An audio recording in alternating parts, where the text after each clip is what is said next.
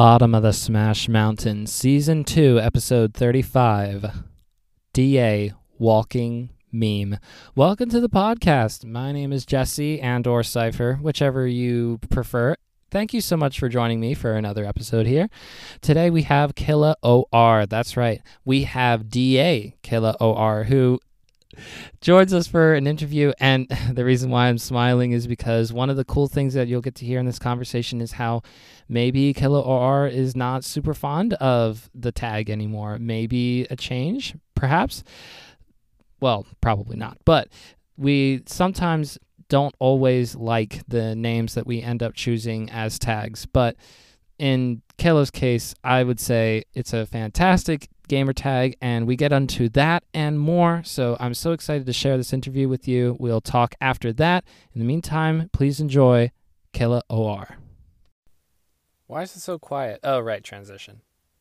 Here we are, bottom of the Smash Mountain, and today I'm very excited to be joined by a legend of the Melee scene and of the community. We have NYC's very own Killa OR, aka Chris McKenzie. But Killa, thank you so much for joining me here. Oh, Jesse, thank you so much for having me. I'm grateful. I appreciate it.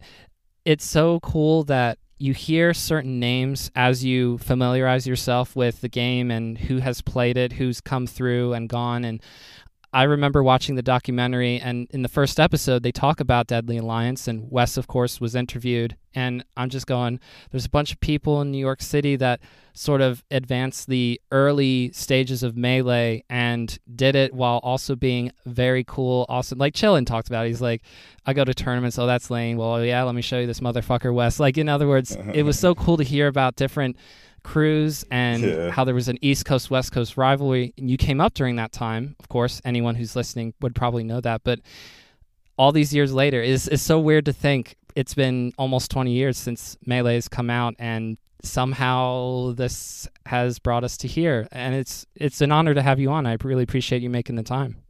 yeah, man, absolutely. I mean, the game and the community is just the most unique I've ever experienced in my gaming career, for sure.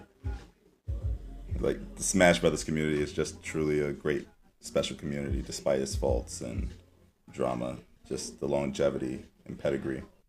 it's managed to stick around all this time. And so I think the best way to talk about how you have had this relationship with Melee all this while is the beginning and how you got into Melee. It wasn't the first video game you played by a long stretch. How did you first get into video games? Uh, so I don't know, like most thirty-something-year-olds, I play. I had a Nintendo, so my parents got me the the uh, Nintendo game, so I played that Super Nintendo. I mean Super Mario, and then kind of moved up, you know, with the new generations. Went on the Sega, and then the Sega Dreamcast. There was um, what was it? Uh, Bomberman Online, and uh, oh, thank you for the sub, uh, badass no man. Appreciate you, brother. Appreciate you. Um, We take those. we take those. We take those W's. Um, and so there was this clan um, in Bomberman Online for the Sega Dreamcast, and then I had the name Lil Killer at the time, and then you know after earning some respect online, they finally added me to their crew. So I dropped a little and added OR, and that's kind of like how my name came up. Um, and then this just kind of stuck with me. Even when I was with DA, I kept the kind of Killa OR tag. They were telling me to just make it DA Killer, but I'm like Killer, heart like by itself ending kind of sounds harsh. I like the OR because it, it doesn't leave that like kind of murderous kind of feel to it. I mean, it still feels awkward like modern day. Now looking at my name, I'm like, ugh, I kind of kind of want to low key change my name, but at the same time, um, you know, it is what it is. I would say that there's probably half of the melee people at the very least, and maybe perhaps across the all the esports gamers, where they're saying to themselves, "Can I change this? Am I allowed to do this now?" Like I'm sure you're. I'm sure you're not the only one. I wanted to make sure I did not realize we were being joined by your stream. Shout outs to the chat. I really appreciate y'all joining us as well. So thank you so much. That's very cool. I wanted to then say with New York City and you growing up in that area in Harlem, if I if I'm recalling correctly, when Melee first came out, was it something that you fell in love with right away, or did you hear about the game and go, "Oh yeah, sure, okay, cool"? Like, how did you first start playing? So, um, like in my local neighborhood, I was like the neighborhood hero. I, I was like really into video games, but I grew up in Harlem. Harlem is not notorious for video gamers. It's like you know very uh, impoverished, you know, high crime rate time when I grew up um, in the '90s. So I was like an oddball kid who was trying to make his dreams come true playing video games. And so like I, I really fell in love with Super Smash Brothers because I really thought it was cool to have like Mario fighting Yoshi and fighting Luigi. Like I thought it was dope because I really liked the like fighting game genre and the New York fighting game scene had like insane like fighting game community with the Chinatown Fair and you know, the guys that played super um, that played uh, Street Fighter and all of those games. So you know, kind of aspired to play with those guys at some point. But I kind of fell in love with Melee, and uh, I heard about a tournament online because I was on gamefaqs.com. I don't know if anybody listening to this would even know what the fuck that is, but uh, excuse my French. And and I went on this website and they said that there was a local tournament called a bin um, downtown at LES. So I was like, LES, like, man, I'm from Harlem. What, what, man, I'm about to show these LES kids what's up. So um, I go down there. I meet all the guys. I meet, I meet my eventual long time brothers for life, Wes, Jason, and several other guys. And uh, yeah, that, that tournament then led me to my competitive side. I was playing football at the time, but then I was like kind of slacking off in my grades and was really focusing on playing the game a little bit more because I thought that I, I could get really good. But yeah. That's you met you met Wes very early on. Then it sounded like, and then very first tournament. The, wow, it's just incredible. Like again, it's just really funny or awesome, however you want to phrase it, however you want to look back on it. How like that friendship just happened right at the very first tournament. I'm sure that if you had gone to a later one, Wes would have been around, and and then the other people that formed Deadly Alliance. It seemed like part of the idea at first was to get everyone better in the crew. Like there'd be a person representing a character in Deadly Alliance, and the idea was for everybody to play together, to improve together. Hey, I need Marth practice. Hey, I need Puff practice. Hey, I need Fox practice or Samus practice, like that sort of thing. When did you start to look outwards at other crews to take those people head on, or were you more interested in trying to play in terms of representing yourself. Like, yeah, I'm part of Deadly Alliance, but I also want to win tournaments, push the, push my name out there. As oh yeah, yeah, yeah. Well, that's that's natural. We all from we were all from New York, so there was always this like competitive side. Because look, when me and Wes met, it wasn't like we met and we were like, oh my god, brothers, let's hug each other. It was more like I'm sizing you up. We both from the hood, but we're from different hoods, but we're playing this video game. So we were really like coming at each other, um, like on some competitive stuff and you know, I think that's what attracted, like, what really made us friends because we both were like misunderstood kids from different neighborhoods. You understand? Just to have that sort of thing in common really helps to, like, just right away, like, okay, like, obviously we don't really know each other yet, but we do know that we love Melee. And that just already makes it easier to become friends with somebody, right? Instantly. So, did you originally start with playing Puff, or when did that first? When did that first happen? So I started playing Puff um, probably around the time when Kamal, so Kamal was another DA member.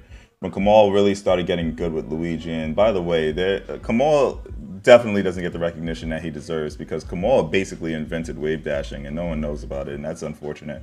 But um, Kamal was the reason why I kind of stopped playing. I think I was playing Captain Falcon like a main, and then I picked up Jigglypuff and started learning about uh, like her air, aerial movement because a lot of the Japanese kids were jumping around with Puff. They weren't standing around on the ground and running; they were jumping and hopping, and it, it really increased her mobility. And I thought that was really fascinating. So then I picked her up and started learning more about like her movements, and then I learned about rest and how it can instantly kill a target, you know, at low percent, and I thought that was dope as fuck even uh, in even into today, it's really cool to see there's not a ton of Jigglypuff's representa- representation at the moment. Hungrybox has sort of taken a, a back a step backwards, but 2Saint won a tournament in the past month or so, so that was really cool to see. But all throughout history, I mean, I, I had on Kish Prime recently, who's who was someone Kish who Prime. has been cited as a person who has advanced the puff meta in a, in in his own small way. Absolutely, then, no, big way, huge way. What do you mean?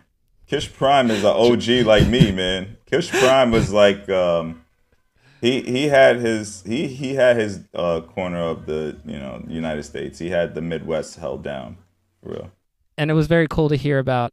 Very cool to hear and to see on Twitter actually a uh, recent discourse where you were both saying uh, tempting to give up on Puff, but then neither of you did. Yeah, it was FC3. It was the first time I ever took a road trip that far before, and um, it was amazing to just see so many people from so many different walks of life all united over one game. It was it was overwhelming. I've never experienced anything like that before in my life, and I just loved it. Was that something that when you first went out went outside of New York City, going into Indiana? I think that was yeah, Indiana to go to FC three. You probably weren't thinking like on a whole like meta level of how this is going to change your life or anything. You were just probably excited to play some melee and represent East Coast, right? Exactly, man exactly. It makes some memorable then moments along that the way. Lasts a lifetime. That's right, man. That's right. That's what it's all about, man.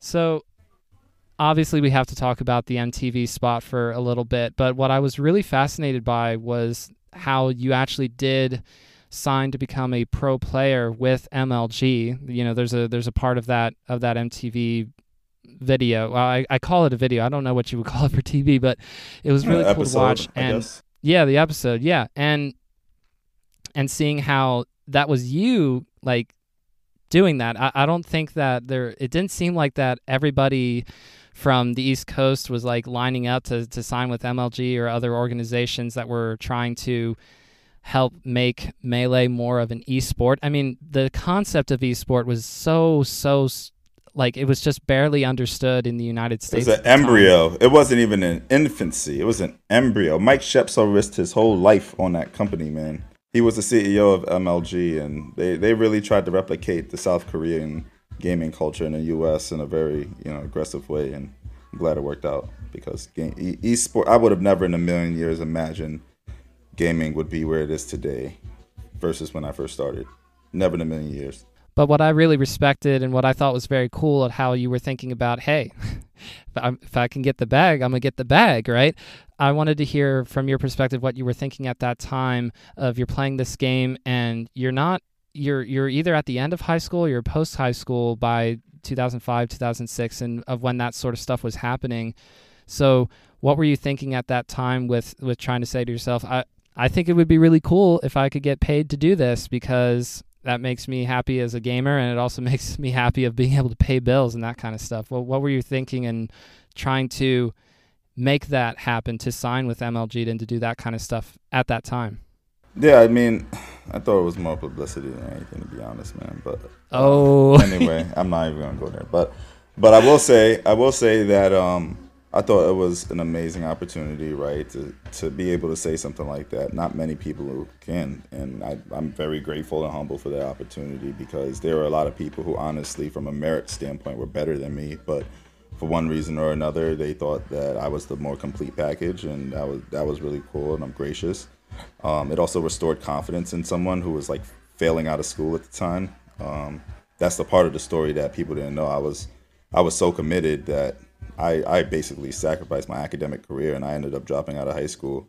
I ended up giving up on fo- um, football in high school as well for it. So it was a real tough decision you were one of the first people to say to yourself, I could just go all in on this and maybe it'll work out. And in some ways I would say that it did, but for from your perspective, you know the whole story because this is your life we're talking about. So aside from how it affected academics, like did it just literally consume your life for a period of time there where it was just hard to think about anything else except getting better in melee and advancing that? literally, man. It was literally that, and just the pressure to perform.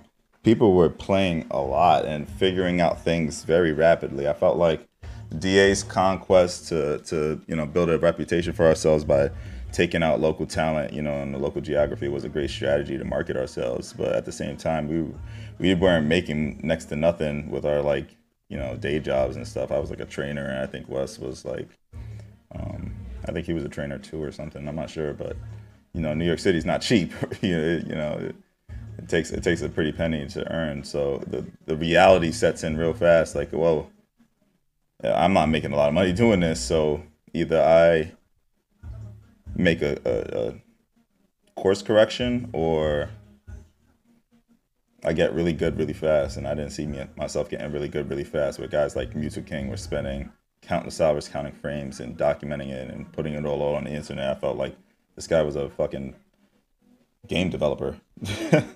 how, how am I going to compete with that, bro? You looked around, and after a while, you started to realize that there were people who, for one reason or another, were able to devote just as much time, if not more, than yourself, and able to succeed, able to place well in tournaments. And you're saying to yourself, well, I'm not there at this time.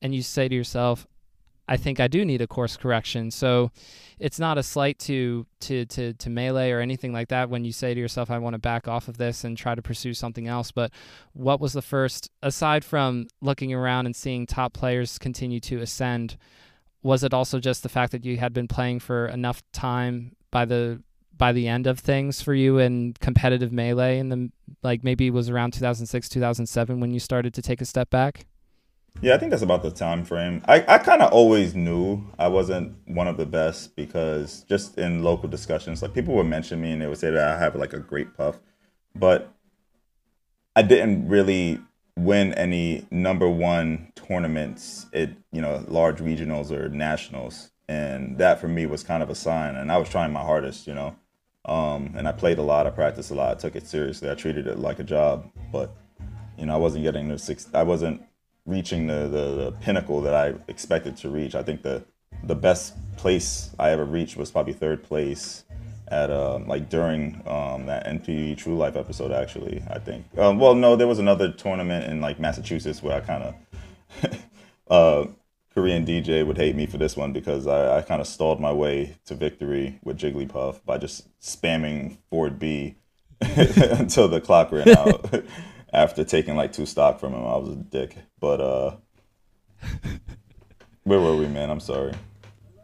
No worries. It was sort of you talking about how you fall in love with melee, and then it's not like you abandon. Yeah, the, the money, the money. That's right. We're so here now. I wasn't earning. you gotta a pay penny. bills. I gotta pay bills. This is New York City. You know, you either get chewed up or spit out. You know, so I, I made the decision to start working for full time, um, put down the games for the most part, and um, you know, I've always I always like played it on the side. Like when I go to like family gatherings and stuff, people will turn the game on. I'm like, yeah, I'll play, and then like, oh my god, Chris used to be on TV for that and stuff, and um, you know, like, like our family's like kind of proud of that stuff. I, am like, whatever, okay, but um, no, melee is just a, a fantastic game, and you know, one of the things that I love most about melee is that the like yourself, right? Um, you guys could totally forget about dinosaurs like myself, Ken, Wes, and all the hugs, a lot of other OGs, but you guys still show us a lot of love, and you know that that love is definitely greatly appreciated because yeah, I've, always loved the game, and I always knew Jigglypuff's potential. So to see guys like uh, Hungrybox and Mango and a lot of these other very prominent Puff players really take her to the pinnacle of what I always imagined her to be is also really, really fucking dope. It's been really cool to see that as well, not just the fact that people try to remember, try to do their best to catalog and give credit where credit is due for different techniques and how communities have been built up. Like, oh, yeah, so and so runs this scene, but who was running this before that person? And you have to just go trace back, trace back. And then you start to run into names where you either recognize from the documentary or from old Smashboard posts. And it's really cool that not only can we sort of trace backwards, but that even all these years later, people like Kish Prime and and yourself, and of course Hugs is still out here doing a lot of content regarding melee. That's Shout really out to cool Kush see. Prime, by the way. Shout out to Kish Prime, OG Puff. Love Kish Prime. Uh, it was so cool to have a to have a conversation with with with somebody like Kish Prime and with yourself, of course. It's it's really cool. So Wait, you did thi- you did this with Kish Prime? I would love to listen to it. Where is it? I want I want the Uh, receipts. so- Show me the receipts. oh yeah, I'll send you I'll send you a link. I'll send you a Spotify link. Yeah. Yeah, that'd be awesome. Yeah. Okay. Let me see if I can multitask and work on that. So it was it's really cool basically to sum that up how people who had played the game so long ago are still around and every now and again contribute to the discourse of Melee as a game as a whole on Twitter in particular. That's where I'm really active. I'm not really on uh, Reddit or anywhere else. But speaking of GameFAQs, I, I know I, have talked to people like Pikachu942 before who said, oh, yeah, I used hey. to run GameFAQs back in the day, like that kind Whoa, of stuff. So, really? Did he? I didn't realize that. Wow. Um, so uh, just you know just just making some making some claims. When i when i interviewed pikachu 942 that's that yeah that's what was that's what was claimed. Okay so let me see. Yep i found the episode i'm going to be sending that to you in just a moment here. So i wanted to also ask you about the deadly alliance crew as a whole and what you remember about people who in your mind need more shout outs kind of like kamal by the way who I, I've only heard by name. I don't think I've ever heard anything else about specifically. But like people just every now and again will go, "Oh yeah, it's not just DA Wes. It's not just Killa OR. There were other some. There were some other great people." Great players that really helped bolster NYC, the community there, and then participate in all these crew battles all up and down the East Coast and going out to places like Melee FC in Indiana, all that kind of stuff if you wanted to talk a little bit about memories that you have with the entire DA crew. Oh man, I have so many. Oh my god. Um, back to Kamal real quick. Kamal's like the Satoshi Nakamoto, you know, for Bitcoin of uh, the Wavedash game, man. He he literally invented that shit in the projects of Brooklyn, and never got any credit for that whatsoever you you go to over you go over you play Kamal for the first time and you see the wave dash for the first time like what are you Luigi. thinking to yourself? With fucking Luigi. Of all the fucking uh, characters in the game the one who slides the furthest. It was like dude this is insane. Like I was so mind blown because he was doing it inconsistently but you could tell that if he got it down and practiced it enough that he could really like get good at it. And then over time he did but it was just like at that moment I was like what the fuck did he just discover? And little did we know. It's such an integral part of the game, even even today, and it's so cool. I'm sure this is something that you think of every time you see a Luigi come up on unranked or whatever. You're like, yeah, you should be thanking Kamal for that, like wave dashing back and forth. Aside from uh, aside from Kamal, who else do you remember like either innovating in your own mind or coming up with new techniques uh, at that time or do you want to toot your own horn here too? No, I was I was just the I was the pretty boy of DA. I was the most obnoxious and just you know I was a meme. I was a walking meme. I just wanted to just do memorable things to make sure that people remembered me, and that's literally my career, basically in a nutshell. But um, no, I think the best player at DA was definitely DA Dave by far. He was the most committed. He had a chip on his shoulder. He had the time, the effort, and the skill. Um, Wes was definitely the most consistent performer in tournament settings. Um, Da Ron was also a very big part of the team. He always, you know, committed his time, effort, and energy. He's still a very good best friend of all of us there. Um, shout out to Ron.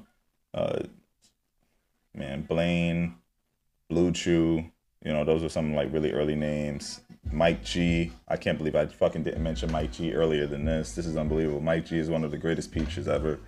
Um, yeah, so many DA guys, and um, you know they all played a very important part for each each of their, their characters that they specialized in. I really thought the whole character specialization thing was stupid as hell, to be totally honest. And like that really held back a lot of guys because they were so like committed to this idea that if you pick the character, you must stay with that character. You never change that character. And I felt like that mantra held back a lot of people in DA who might have been better than they actually were if they weren't playing low tier hero. Like uh, I think um, Dire on Fire was a very very technical player, but for whatever reason or another, this man decided to play fucking Mr. Game and Watch and never stopped playing him when he could have very much played Fox or any other character in the game and had tremendous success. It was like you're, you're handicapping yourself to this, I don't know, unwritten rule that you only play one hero. So you would say it was more of an unwritten rule in DA, not so much like something that was talked about a lot. Like if somebody tried to play another character, would somebody say, "Hey, yo, go back to your main"? Like, yeah, is that what would happen? Exactly. Exactly. It's like I need game and watch practice. So like game and watch practice for who else other than me? Literally. it was so silly. Now that I sit down and think about this, it's so silly. well, I'm sure that it's just it, it can be like that in a in a friend group or a crew where everybody goes, well, we don't want to really do dittos. Can we just just pick a character and roll with it? And like somebody's going to end up getting stuck with Link. And even if a Link did technically win a tournament sometime in the past month or so, shout outs to Aklo winning an actual tournament with Link, incredible. all Link. That was insane. But that that is that has not happened in like a super long time where Aklo beats uh, notable players to get there. I think Aklo beat J Flex twice uh, to reset grand finals and then again yeah to to win that if i if i recall correctly. And j flex is a really good sheik from new jersey so. The idea of someone winning a tournament with link to me especially during my era is like un like unfathomable. Link just is not that good. What? I guess so. Yeah but if you if you got the tech, I mean, Aklo is is understands a lot of spe- really specific link tech. And I'm having a hard time adapting, man. I'm gonna be honest. The, the way that the game, the pace at which the game is played today, is significantly faster than when I was playing. And so that was going to be my question about a character that plays on the lower side of the tier list. I would almost say wouldn't have wouldn't have it would have been easier to win a tournament, not necessarily with Link, but maybe like a mid tier, maybe like Samus or Ganondorf or Mario. But in your mind, did you still see a lot of Marth, Falco, Sheik, Fox winning a lot of tournaments when you were in your competitive heyday? Yeah, absolutely, for sure. You know, you had Ken, you had uh, Az and Zaganite, you had uh, Wes. I don't know if Wes really won a big one. Yeah, I guess Eddie was a good low tier pro with Ganondorf um, during that during that time. Did you ever hear Eddie? I think Eddie was in the documentary, and then Kish Prime and I were talking about Eddie just very, very briefly because Kish Prime said not enough people know about Eddie. Yeah, Eddie was the man. I loved Eddie. He was a Ganon main. I can't I can't remember where he's from, but uh, he was definitely a top top tier player um, during my time as well something that Kish Prime said in our in our conversation, and I'd love to hear your thought on this because I just remembered he was saying that people would brag about not practicing. Like that was definitely a culture thing in melee at the time. You would win a set, and you one of the first things you would say is, "Oh, I'm not even trying that hard, or I'm not even really practicing, and I just beat you. You got to hold that now." Like yeah. that kind of thing. Yeah, does that sound so, does that sound familiar? Oh my god, the amount of trash talk that was going on back then would have gotten a lot of people canceled, especially me. I'm a, I'm a shit talker. I'm a money matcher. I'm a like get in your face kind of guy because I, you know, I'm I'm from the hood, so I kind of brought that kind of competitive side to me that was really awkward for gamers at the time. They'd never seen anything like that before, so it was really funny. Especially because everything was land tournaments, right? So there's this like big in- intimidating black guy with this Jigglypuff player, and it was just funny because it would be a whole crew of us. it was the funniest thing ever, man but then everyone would get to know us, and then it was just like, wow, all right, these guys are all cool and stuff. Yeah, exactly. Something that husband has said recently. Husband is streaming, which is really cool, and trying to adapt into the new competitive era of melee. Also, shout really out cool. to husband. I love husband. He gave me a raid recently. I love that guy. Shout out to him awesome. and uh, wife. Awesome. Yeah. Uh, yeah. Really cool to see uh, husband in particular trying to uh, get good in with in melee nowadays with Marth still. That's really fun. Taking coaching lesson co- coaching lessons with Zain. That's really cool too because wow. Zain is like the the pinnacle of melee right now. Absolutely. everybody to look at. Yeah. Um, I don't want to lose my train of thought. I was mentioning husband because he was saying, oh, what was husband saying about Oh, I was saying all the um, big black guys. Oh yes, tournaments. husband hu- husband loved being around. He said, "I loved being around Deadly Alliance." Uh, he re- he remembered a time where he was with some DA guys. I don't know if you were there, and you probably don't remember this. He just remembers a very oddly specific memory, where there's somewhere, everyone's somewhere in Massachusetts in a subway, and somebody who's like a local like talking crap about New York City, like the Yankees, somebody's wearing a Yankees hat or whatever, and somebody from DA just like casually mentions like should get like waste this person or whatever. husband just being like, wait, what? husband yeah. being like, oh wait, that's not wait, what? Just like not understanding like that's how you talk when you're from New York City at that time or, yeah. or what have you. But then saying he would say his husband was saying that you would get you would get trash talked while you were playing. You know, everybody from DA. If you were playing someone from DA, you would get trash talked, but then after the tournament was over, after the games were over, and everybody's hanging out, no one better to be around than the DA crew. That's what husband was saying. Yeah, agreed, agreed. I remember there was several times where members of DA had to defend people outside of DA in like real life situations at LAN tournaments, and you know, it's the type of stuff that you know you just look out for each other. You know, we're all brothers, so it doesn't matter. If you're a friend, I'm gonna defend you. I love that. I love that. And yes, it's one of the big differences between Melee of the past and Melee today is that the trash talking has to be more nuanced. That's probably the best way to phrase it. But if I were to ask you which which era you would prefer to be in now, like I I almost feel like that's like a leading question or like trying to like appeal back to like the good old days. I mean, it's hard to know what is better like trying to create a more welcoming environment or if you want to be able to sort of like let loose a little bit. I, I guess that's the two competing ideals, but you've you've gotten to see both in melee. The stuff that kind of goes around today, where there is some trash talking, but it's a lot more subdued, and then what yeah. it was back in the day. If you want to talk about that a little bit. Yeah, absolutely. I mean, the trash talk today is all virtual. I think that virtual element really. Um, I mean, I guess LAN to be coming back soon, right? Hopefully. Yeah, they're starting to come back a little bit here. I, I, think some locals are starting to come up in some spots. I know that for around my area, I think that's going to be coming up in a, in the next month or two, as far as I know. But yeah, they're coming back. Yeah, I mean, our generation was like a unique generation, right? Because we were we were like not as connected instantly at the time. So like when we went to Smashboard, you had to go to the thread and you had to type like this whole long dissertation or a quick one and then wait for someone to see it and respond. It wasn't like instantaneous like Twitter and stuff like that. So the speed at which you can communicate with people and a reach of people that you can reach today compared to yesterday is just like significantly different too. And then all of the tournaments at the time were all LAN tournaments when I played um, so you know, you either put up or shut up, and that's basically it. And you know, today a lot of tournaments are online, so people couldn't become overly boisterous, forgetting the whole human element of things. I mean, we, we're still guys. We still have egos and testosterone and stuff. And we even saw it at one of the local tournaments at Valorant, right? Like one of the guys got another guy's face. Like you can't. There's a certain level of respect you have to have while trash talking, right? Understand like that's still a man on the other side of the screen, um, and they have you know dignity and respect, and they expect that from you. So you you give that to them, but you know still I'm, I'll bust your ass. Hopefully. I like to think of it as keeping it within the game for my own my own like view on it. But the fun part of all of this for me specifically is that whatever tournament I go to first uh, this upcoming summer is going to actually be my first in person tournament. I've never been able to go to one myself because a lot of reasons, but more or you less it just boiled down man. to me uh, chickening out. Sorry, what'd you say? It's the best. You should you should be excited.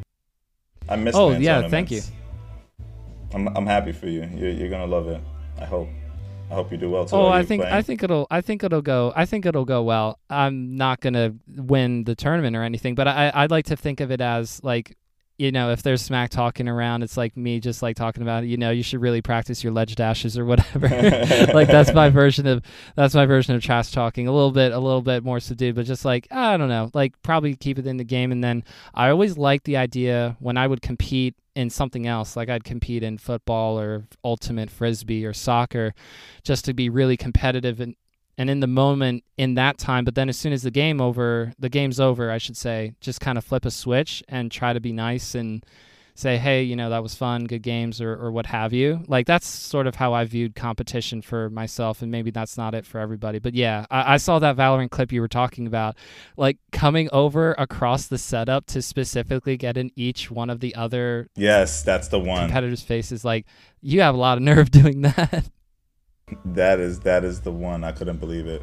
It would have been. I, I don't know what I would. I probably just would have like you know put up my hands just to like, hey, you can't get that close. You need to back up a little bit. You can talk your stuff, but you got to back up. Like that's probably what I would do. But like you know, everybody likes to think, oh, I wouldn't let somebody talk to me like that. I'd show them up or whatever. But I'm not that confrontational of a person. I'm trying to be realistic, but I'm like, you know, you can't be like two inches from my face. I'm gonna ask you to back up exactly. uh, as politely as it can. Might have to push a bit. But you you wouldn't have I'm sure when DA was in full force have been able to have anybody do that. So it was almost like No, There would be there like a certain- oh, you would just get to that point. we had to physically defend our well defend some people because of tempers. Would it just be when somebody was trying to talk too much or was it just the gameplay would get so intense that you just start to like get physical like while you're sitting next to each other? Yeah, the second. Wow.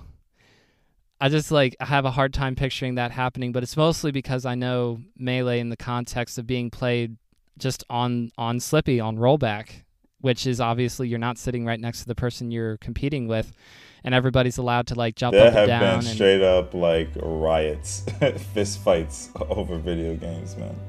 Fist fights. Oh, oh man. Oh, little do you know, my guy. So would you be trying to instigate these, or no, you I know? would never. Absolutely not. No.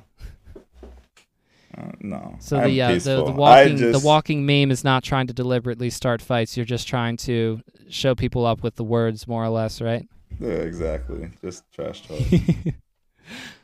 so since since then you have you know had melee on and off like you want to talk a little bit about what you've been able to do with with your life? I know that now it's it is all these years later but how would you describe going from trying to go all in with melee to to to moving on into succeeding in other ways? I, I think you were able to be a division one athlete if i saw correctly that kind of stuff. You want to talk a little bit about post melee life for yourself?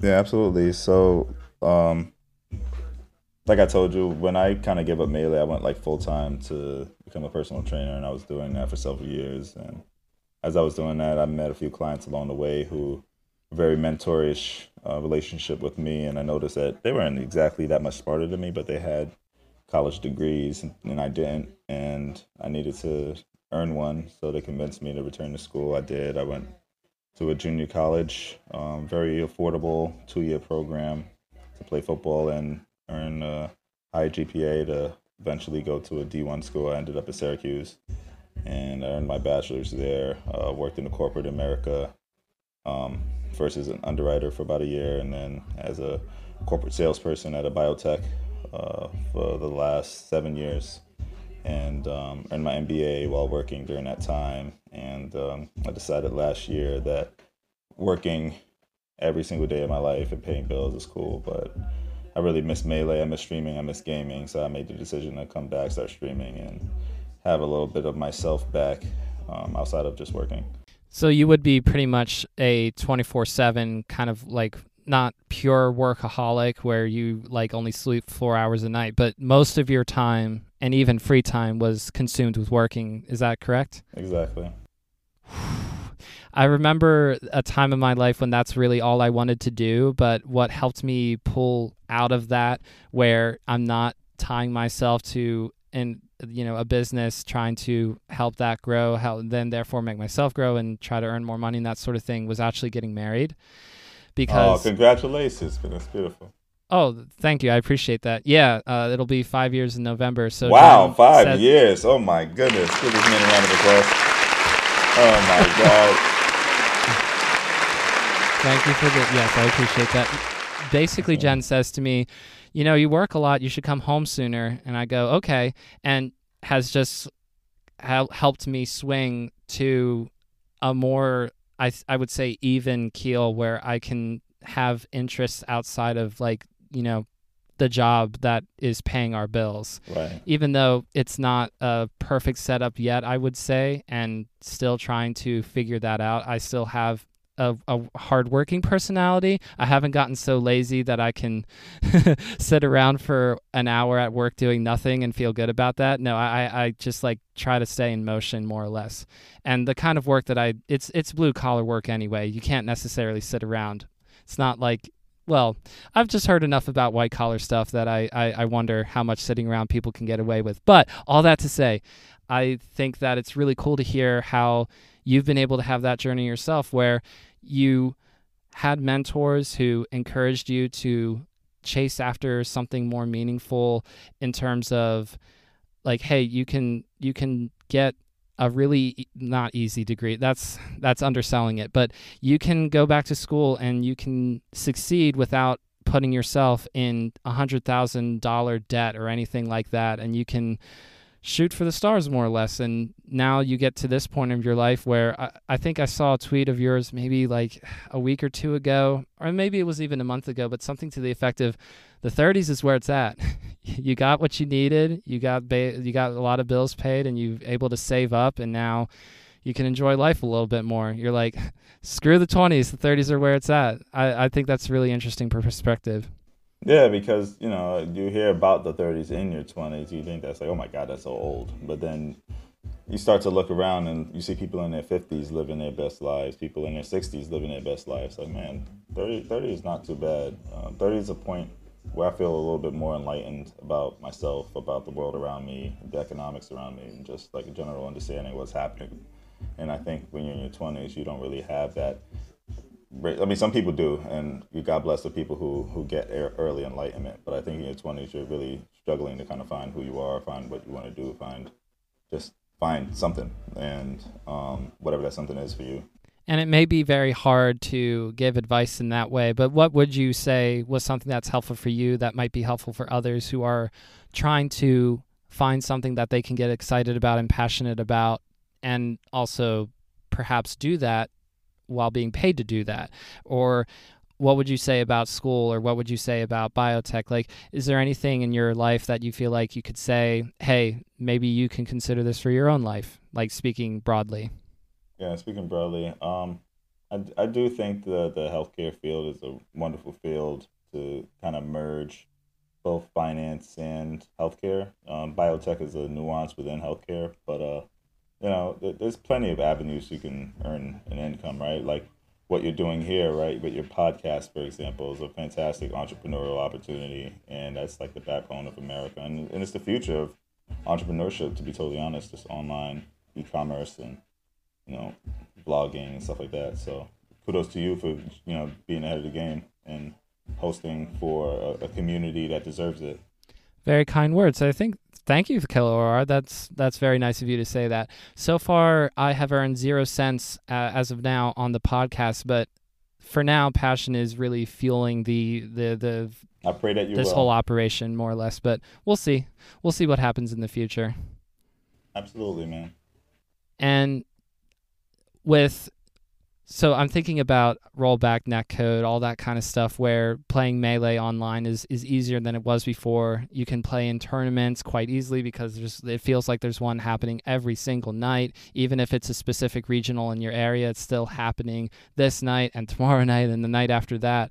And you're starting to get back into streaming since 2020 if I re- heard you correctly. So when rollback netcode first got introduced and you're playing other games on stream at around this time like what was your reaction to that? Did you did you go i mean did you do the same thing i did where i said what's rollback netcode? Yeah exactly. I i kind of scoffed at it to be honest. So people still play melee? And then i played it again i was like man this game is so awesome dude. I cannot believe i'm like trying to be like a snob. What a loser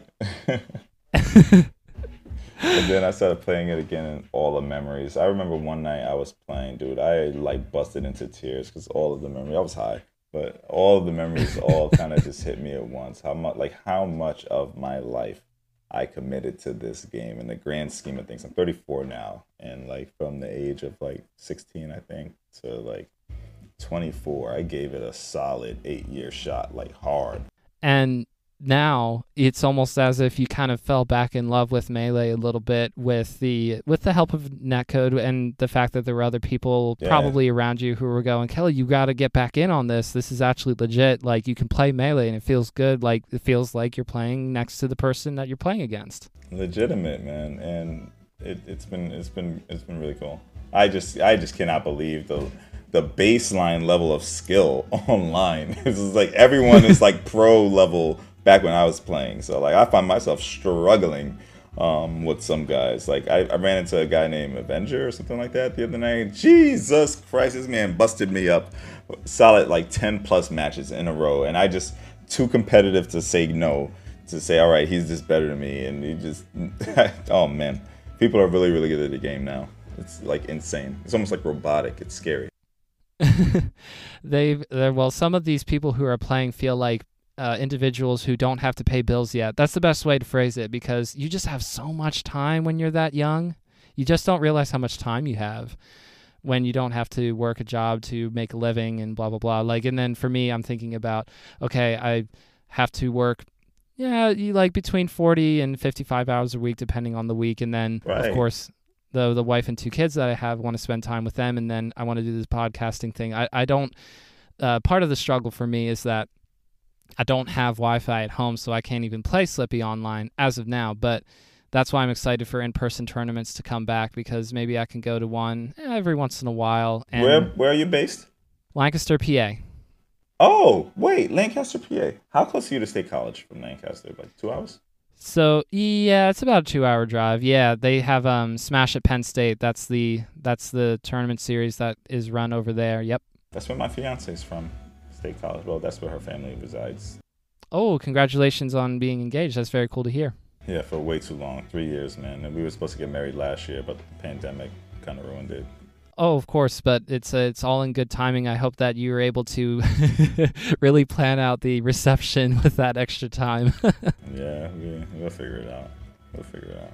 so with yeah, with with with PA I'll be able to figure it out. There's stuff in Philly, there's stuff in there's stuff in Lancaster even, so it'll be it'll be all good. For for yourself though, as of now, when you think about in-person tournaments coming back in New York City cuz I'm assuming are you still uh, up there somewhere? Yeah. Oh, I'm there. I'm in there. I'm in there. Swim away, baby. Let's go. When you hear about different stuff popping up in the next year or so, is that something that you'll say to yourself, mm, maybe one or two, something Yeah. like that, or I'll do it are you going to try to stick to online? I'll do it for the memes. Eventually, it would be cool because there's there's a lot of people in New York that I more or less like know about or have heard about. It'd be cool to go to a New England tournament. It'd be cool to go to a New York City area, to, like a New York City based tournament. Uh, I I'm I drive partially for my job uh, around the tri-state area, as far as down as DC. So I go up and around enough anyway that I say to myself, a two-hour drive, I can do that in my sleep. Not literally, but I can I can drive two hours, and that's not that's not a big deal at all. Nice. that would be really cool to see like you know all these different people that have either been playing the game a long time or had walked away and then are starting to get interested and come back a little bit that'd be really cool how cool Yeah. would it be to like see like for instance i, I see uh, at some point i saw i should say that you were you and wes maybe were talking with somebody who was based out in the Midwest saying like you we should get everybody together again for like you know like a like old school crew battle see how everybody's doing like probably have like spouses Oh, and children by now all that kind of stuff Yeah, that that'd be cool be to see as well funny. that would be hilarious. Oh man, that would that would be a wonderful time. I really think just the the relationships that we built were really cool. And you know, some people are like, um, it's behind me. I I know I kind of had that phase, like, oh, Smash Brothers is behind me. I'm not I'm not looking back at that game ever again. And then something something tugs you back in, and then suddenly you find yourself consumed again, like like it never like it never went away. And so, what would you say is the biggest thing that you feel when you're playing Melee? Like, is it about the community or is it about how the game feels to you when you're moving your character, when you're moving Puff or Falcon? And by the way, that clip of you Falcon punching somebody was very funny, was very hilarious. You tweeted this out maybe like a week and a half ago. Oh yeah. that was I like hilarious. Falcon. It's for the memes, man, for the memes. But uh, what was your question? when you when you when you play melee what are you feeling that like is it the nostalgia or is it how the game feels when you play like that kind of tugs you back in that feeling that you feel when when you're playing melee that Oh, for resonates me, with for me, the it's the competition. For certainly the competition. Absolutely, one thousand percent the competition first. Just being able to like you versus yourself, playing better than you played yesterday, and your your your performance will dictate if you win or not. And like that part of it for me is definitely number one. And then number two, just like yeah, it really does feel really clean here, like in my setup. And yeah, I'm I'm really glad whoever the hell invented this did it because it, it's like it's damn near flawless. Shout outs to Fizzi. Yes, Fizzi is behind Shout is behind Fizzi, the man. Slippi rollback stuff. Yep. For real. So then I have an interesting. Back. I'm, I'm, I think that's something that's going to be really fun for you then, or, or maybe it won't be fun. Maybe it will be the rage inducing competition fun that we all kind of get hooked on every now and again when ranked comes out because we've been playing, or I should say, everybody else has been playing Slippi unranked this entire time. But eventually, hopefully, there's going to be a ranked system for Slippi, where you just log in, you see the ranked button, you hit it, and then you play a best of five set with somebody. And if you beat them, you move up on and you play better players, and you see if you can get to like platinum level or something like that. Or maybe you unlock achievements where it's like, congratulations, you've hit five rests in this game. Wow, you're a really good puff player. Like, you know, that kind of stuff that you see in games, like, you know, modern games where they're trying to have ladder systems and ranking systems and That would be dope. different ways to keep you interested. Like, is that does that sound like something you'll be trying to do when ranked comes out? I would absolutely do a competitive uh, SSBM for sure. Oh my god, that would be dope. I'll I'll have a quantitative number to how bad, how much I suck. I don't care to be the best anymore, man. I just play for fun, dude. I don't, I don't care. I have absolutely zero ambition of being a pro professional Jigglypuff player or a Smash Bros. player. I'm just doing it like you like you asked at the beginning for the community, for the nostalgia, and for the you know, keeping my brain sharp and fingers. I, I also think I have Tourette's syndrome or something. Not Tourette's, but what's what is it when your hands are uh, Parkinson's? Oh my god, I feel like I have a mild case of Parkinson's from playing this game. So for the old gamers, I'm sure y'all probably feel the same thing that I feel with my thumbs and trigger fingers. It's not good. So how do you, so how do you take try to take care of yourself? That might be something that's interesting for other people to hear. Where they're that hey, even if you don't have that sort of thing in your hands where something hurts when you're playing, that's going to eventually be you. That'll eventually be me. Like I even feel that with just holding a phone. Like I've held a phone for like 10 plus years now of my life and I realize, wait a minute, my wrists hurt sometimes when I'm holding a phone. Right. So like what do you do? What do you do to try to like help that kind of stuff out? Well, I don't do a damn thing. That's probably the problem. That's half the problem. I probably should be doing something about it. I have these like uh, wrist guards, um, but I think it's really from the like the thumb movement. I, the quick thumb, the rapid thumb movement, and with the sticks is definitely not a natural movement for our hands. We, we, we were not built biomechanically to move our thumbs at that speed.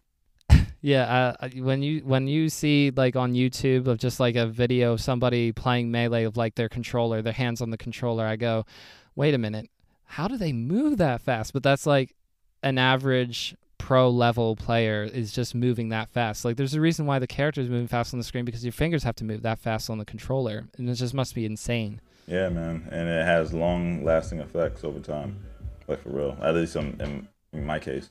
Well, not to not to push it too hard on you, but I think that there are resources out there for sure. If you just if you just go look it up, maybe there's a way that you can do stretches or whatever. That's that's the only thing I can think of. That's a of for great you. call. That is actually a great call. And I'm the one in the healthcare field. Look at me ignoring my health. Thank you for the advice, though. I appreciate it. Uh, well, uh, there there are certain things that I've been uh, like am supposed to be like quote unquote knowledgeable about, but I just like don't even do it for myself. So I know exactly how I know exactly how that works. You're, it's all good. yeah. We take care of others, not ourselves. it, it's cool that there are people who, uh, besides myself, see what you're doing out here. Want to give a shout outs to Firepuff12 or just being like, oh yeah, like Killa OR is like one of the great puff players who have like, Yeah, shout out to Firepuff for real, man. yeah to like have back to to go like you you helped innovate the character that I love. And I love watching Puff in particular myself. Like that's why I have like a profile picture on Twitter of a Jigglypuff because even though I really like watching just about any character in Melee for whatever reason watching a Puff being down two stocks or something and then bringing back to last stock each and you know rest is back on the table it is Yeah. so it is like I melee it feels like that's peak melee to me honestly when there's rest on the table Yeah, agreed, man. That wild, that little wild card, and it's always best when you're playing like a frantic fox or a falco who's like doing everything in their fucking power to not get grabbed, and you fucking grab them and you hit them with an up throw rest, and it's so satisfying. Oh, it must be an amazing feeling. Like when I try to, I have tried a few times to like practice rest setups, and I just go like, "How am I missing the rest? I have Jigglypuff like touching the other character as I press down B. What's happening to me? Oh, That's the level that I'm at. That sucks. That that that happens to me still today. Like I'm literally sitting there scratching my head. Like how in the hell did that miss? At least if you're playing online, you can say, "Ugh, "It must be the stupid rollback netcode or whatever Yeah, like, yeah. screwing me over." Mom, get off the phone. Uh, I remember playing on Xbox Live like, you know, 10 years ago or whatever, and there'd be like the phone ringing in the house, and I'd be like, nobody pick it up. I'm going to get kicked out of this lobby. For real. I remember, yeah, those were the peak gaming times. So to Wait, get in so the are we a direction of wrapping up. Are we are we in the same age? Back Oh, sorry. Um, I was like 11 or whatever when that was sort of stuff was happening. I'm 26 or 25 now. I'll be 26 in October. Okay, okay. So I've got about ten years on you. Well, eight years. close enough. You get it. And you, uh, you know, I defer to you on that kind of stuff. But I, I do remember being on Xbox Live stuff and some of the lobby conversations. I, I, I vaguely recall those.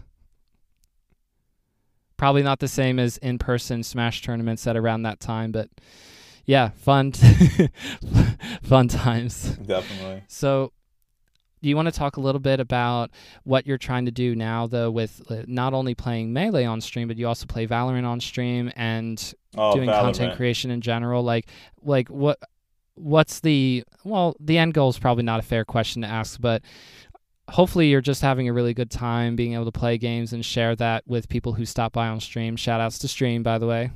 Killa OR's chat, real ones for sticking around. for sure, man. Um, yeah, I, I guess for me with the streaming, it's just something that I enjoy doing. I do enjoy the content creation and stuff. I, I think I uh, really just love gaming, right, and see a reason to to continue to do it. Uh, I take great passion in it. Um, I love fitness and stuff, and I feel like I share that. And I also have experiences, right? I've, I've been alive for quite a while, well, at least for a decent time, and um, I picked up some experiences, and maybe I can give some people free game, um, and hopefully that can help them, you know, not just in gaming, but in, in life as as young men, young women, young people becoming somebody, or even just entertainment making people laugh and smile, and that that's cool too. And I really appreciate how you were able to do that and also kind of have like that entertainment value. I think that of what I what I struggle with is like being entertaining if that makes sense. Like I really appreciate doing this mostly for myself and there are people who do come back and listen to the episodes no matter who I'm interviewing. But then I think to myself, I'm I know how to do this in one way where it's like clickbait stuff and try to like say Killa OR uh, Killa OR said what? Like you know, you know that kind of meta, but like I'm just I just really enjoy having conversations and so I think to myself like, "Oh, do I really want to like shoot for something that's like bigger or what have you?" And you have to kind of think about that when you're doing content creation in, in any sort of way, but I think something that comes clear for you is that come what may, you're you're just having a good time. Yeah, essentially, I uh, I guess it, it's it's not a business until it is for me, and you know, for all of the really big streamers out there that really are doing this as a business, I I really commend them because I realize now after doing it for about a year how how much effort it takes to really like grind up there and and make it as a streamer. That- shit is hard work. Um, and I don't think anyone on the outside looking in would probably know that until you like really sit down and start trying it. And it's like, wow, this is actually not easy at all. Um, and then as far as um just uh, I closing points, you know, I really appreciate you uh, again taking this time to speak with this dinosaur and um, hear hear my, my, my little piece about gaming, Smash Brothers, life. Thanks again, Jesse. You're you're dope, man. One of the most beautiful dinosaurs I think you'll ever come across in Killa OR. But please tell the people where they can find you. Yeah, absolutely. You guys can find me on uh, Twitch. I'm streaming live uh, uh, twitch.tv slash NYC Killa OR. And that tag you can find on TikTok, uh, Instagram, Twitter. I'm very active, Reddit. So one more time, Killa OR, thank you so much for joining me on Bottom of Smash Mountain. Thanks so much for having me. Peace, bro.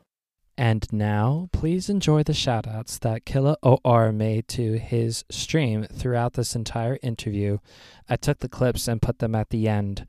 You can find Killa OR once again, twitch.tv slash NYC Killa OR. Yo, Caleb, I appreciate you, man.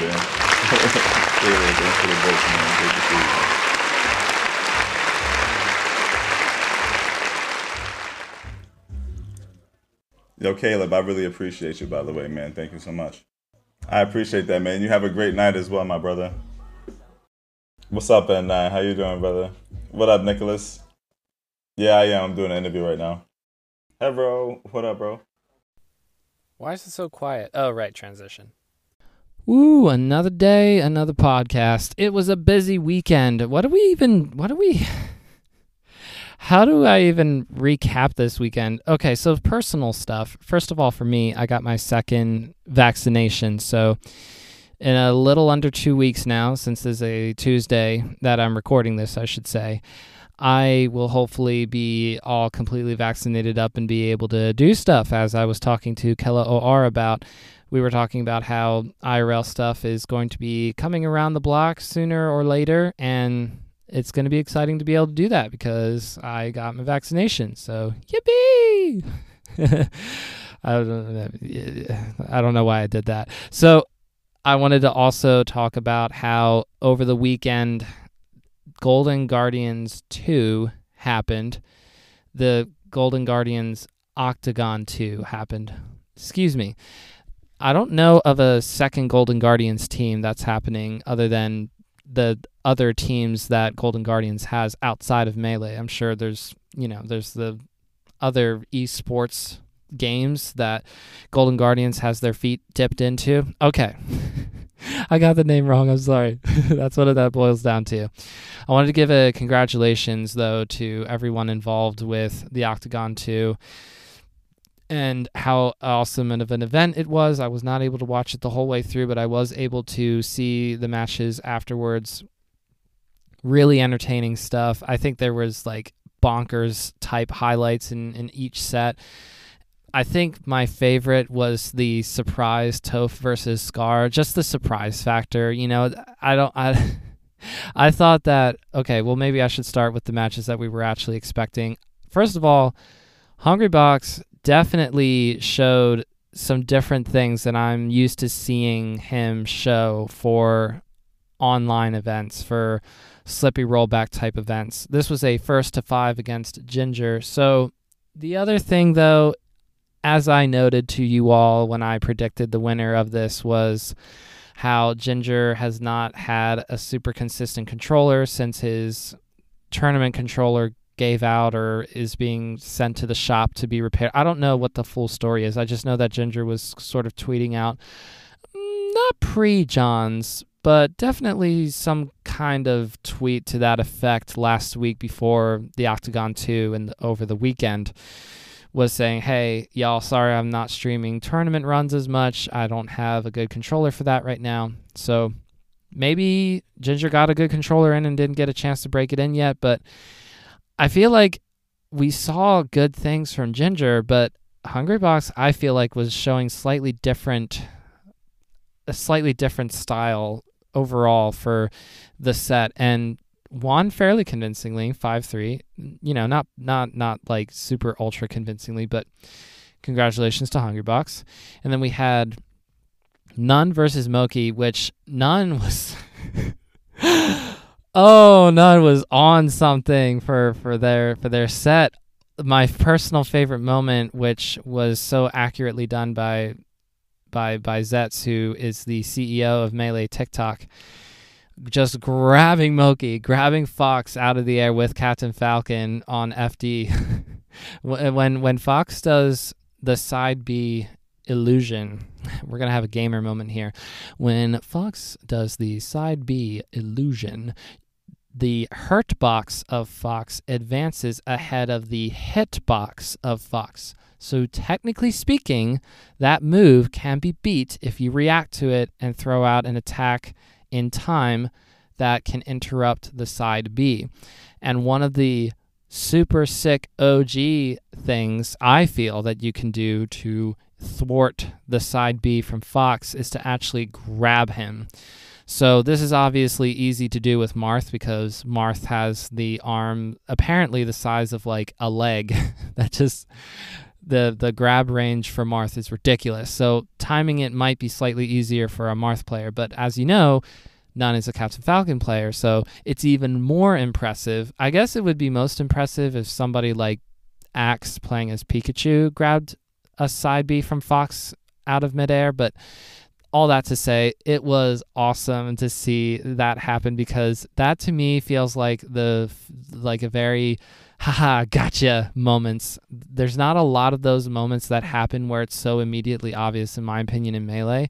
Obviously, when you get dunked on in a long combo train, then you get spiked or something. You definitely got got there, but sometimes you just get outplayed and you miss your tech and you get up smashed and you lose a stock. So what? But when you get grabbed out of the air, when you try to do a side B, I feel like that's just something you need to go out and have a moment afterwards to yourself and just be like, this game. Probably something to that effect.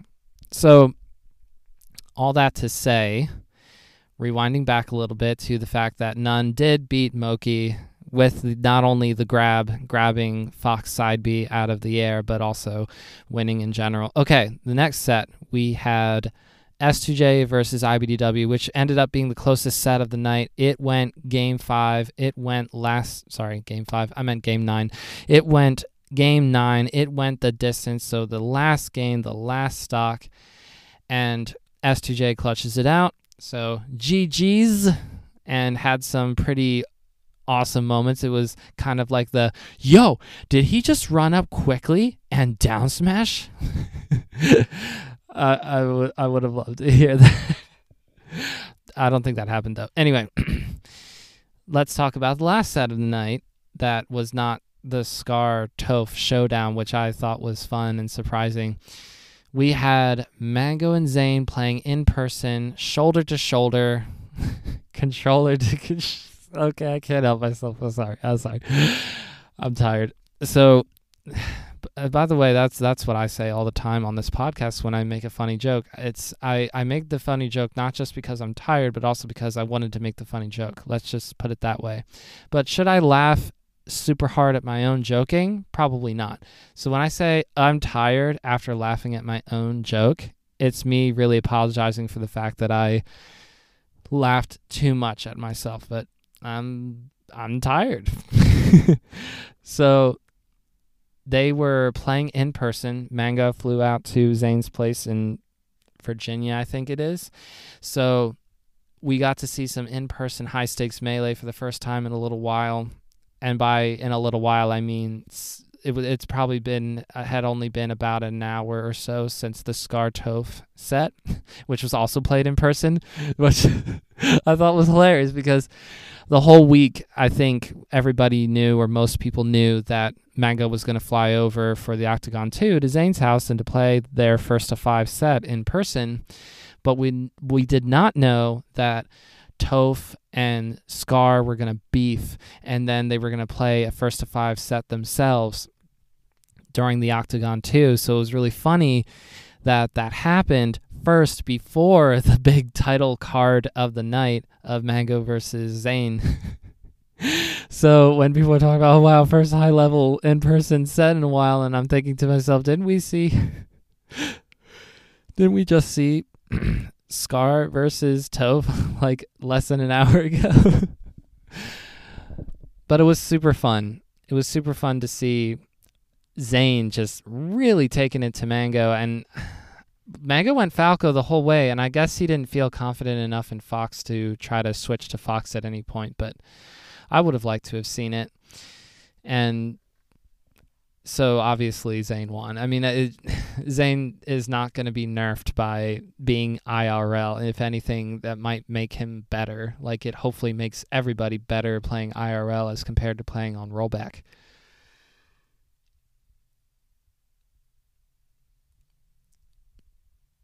That gum, I mean, for pity's sake, it did not look close at times. Now, Mango to give Mango credit, did play some of the games close and took a few games, of course, but it, yeah, just looked like a wash by the end of it on the Dreamland stage. And Zain's just like, fair, fair. I'll do an upbeat and mix it up off stage and a dare.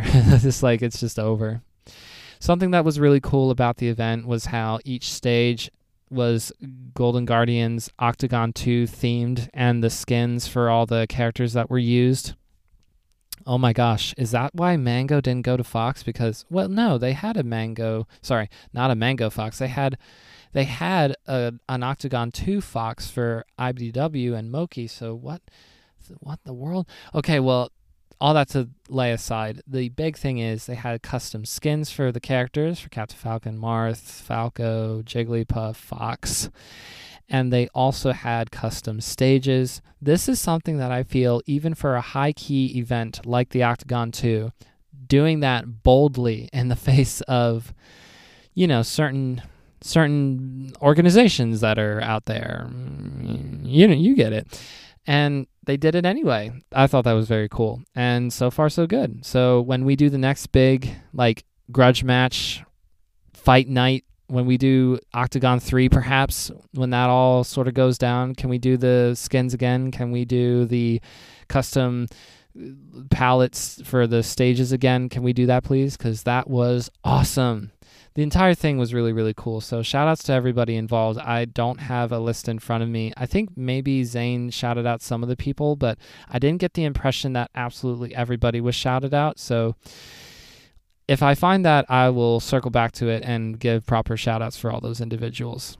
So here's the other interesting thing that happened over this weekend. Metagame re-aired with the edited episodes and also with the new episode featuring Leffen.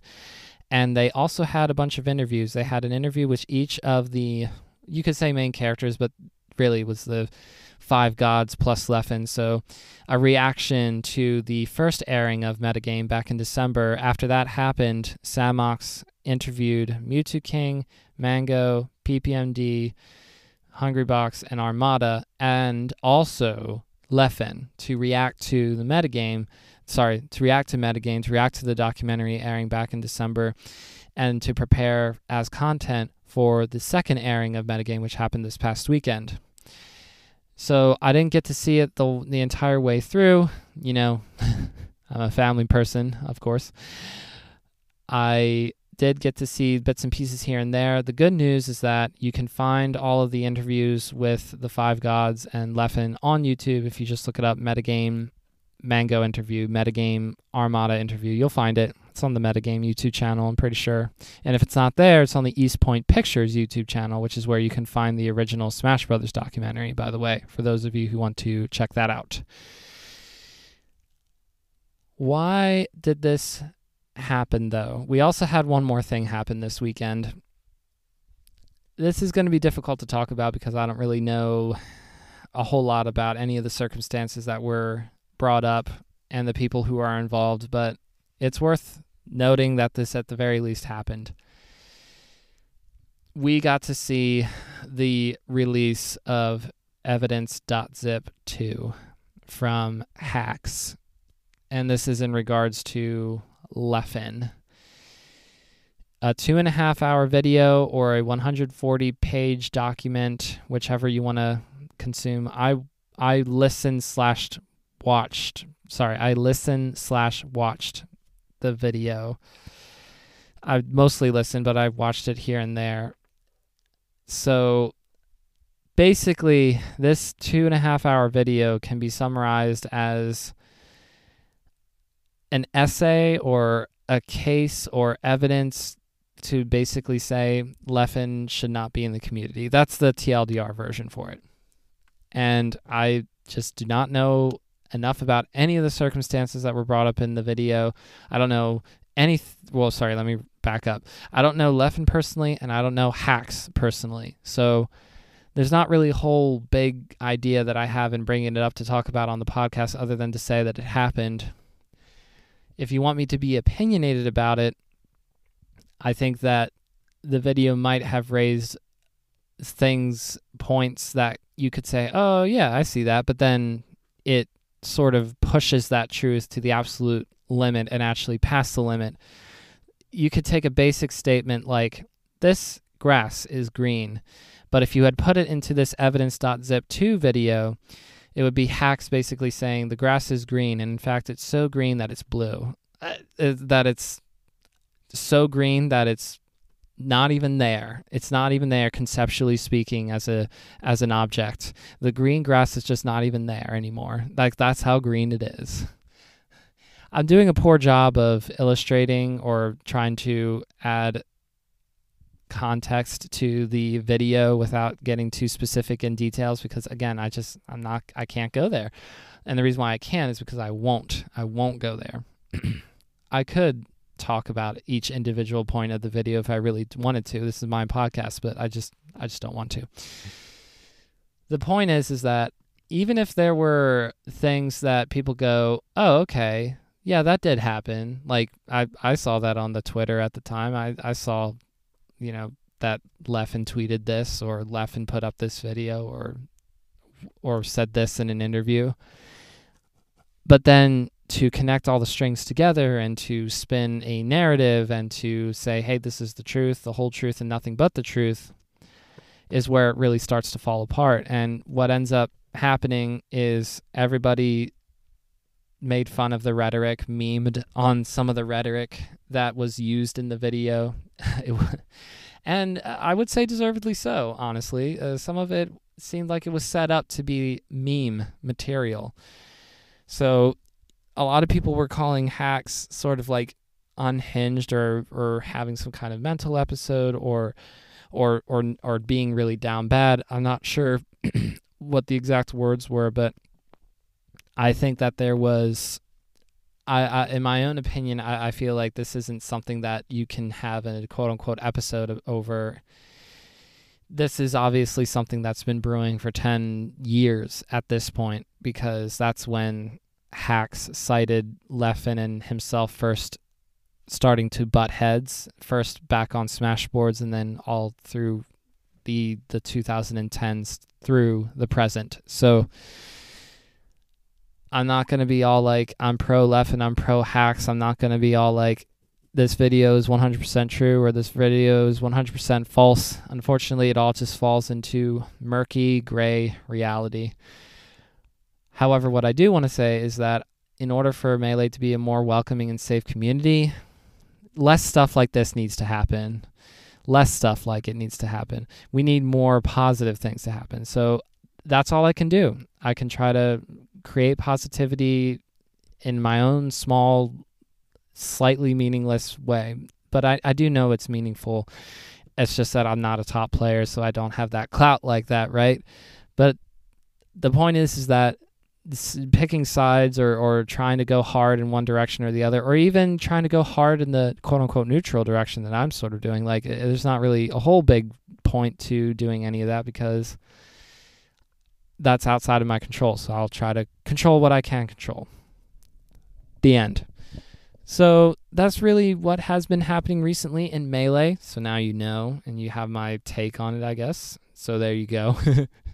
The last thing I wanted to say before we stop recording, before I stop recording, at some point I brought up Pikachu 942 with Killa OR while we were talking, and I don't think that Killa OR knew that Pikachu 942's pronouns are she, her, but I totally blanked on it when we were talking if those were the correct pronouns or not. So I did not correct Killa OR because I, for the life of me, could not remember in that moment, I was too nervous conducting the interview to think on my feet like that.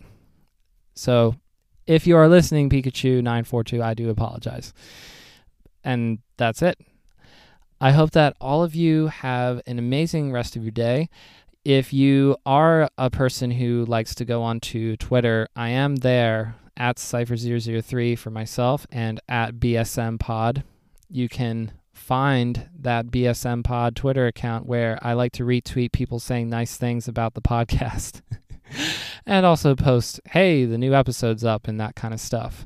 So go drop a follow. And on YouTube, we obviously are trying to put up episodes of the podcast on YouTube as well, trying to catch up with past interviews. So if you go subscribe and you have not been aware of Bottom of the Smash Mountain for very long, you'll get access to a lot of episodes that I have conducted that were not within the past week or two weeks or a month. Like, we're going to try to put all the interviews I've ever done onto YouTube over time. It might take a little while until we get there, but we will get there.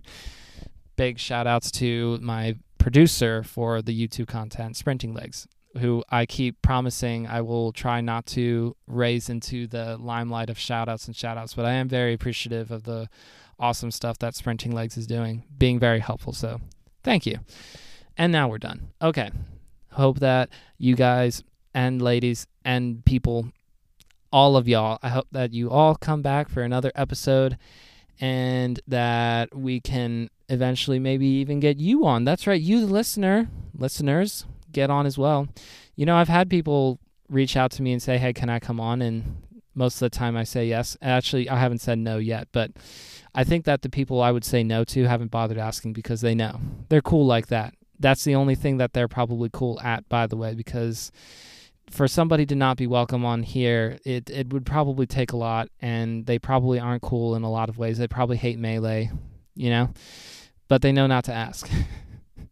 Because they know they can push their, oh, I'm a big whatever player propaganda elsewhere. I really need to stop talking and we're done.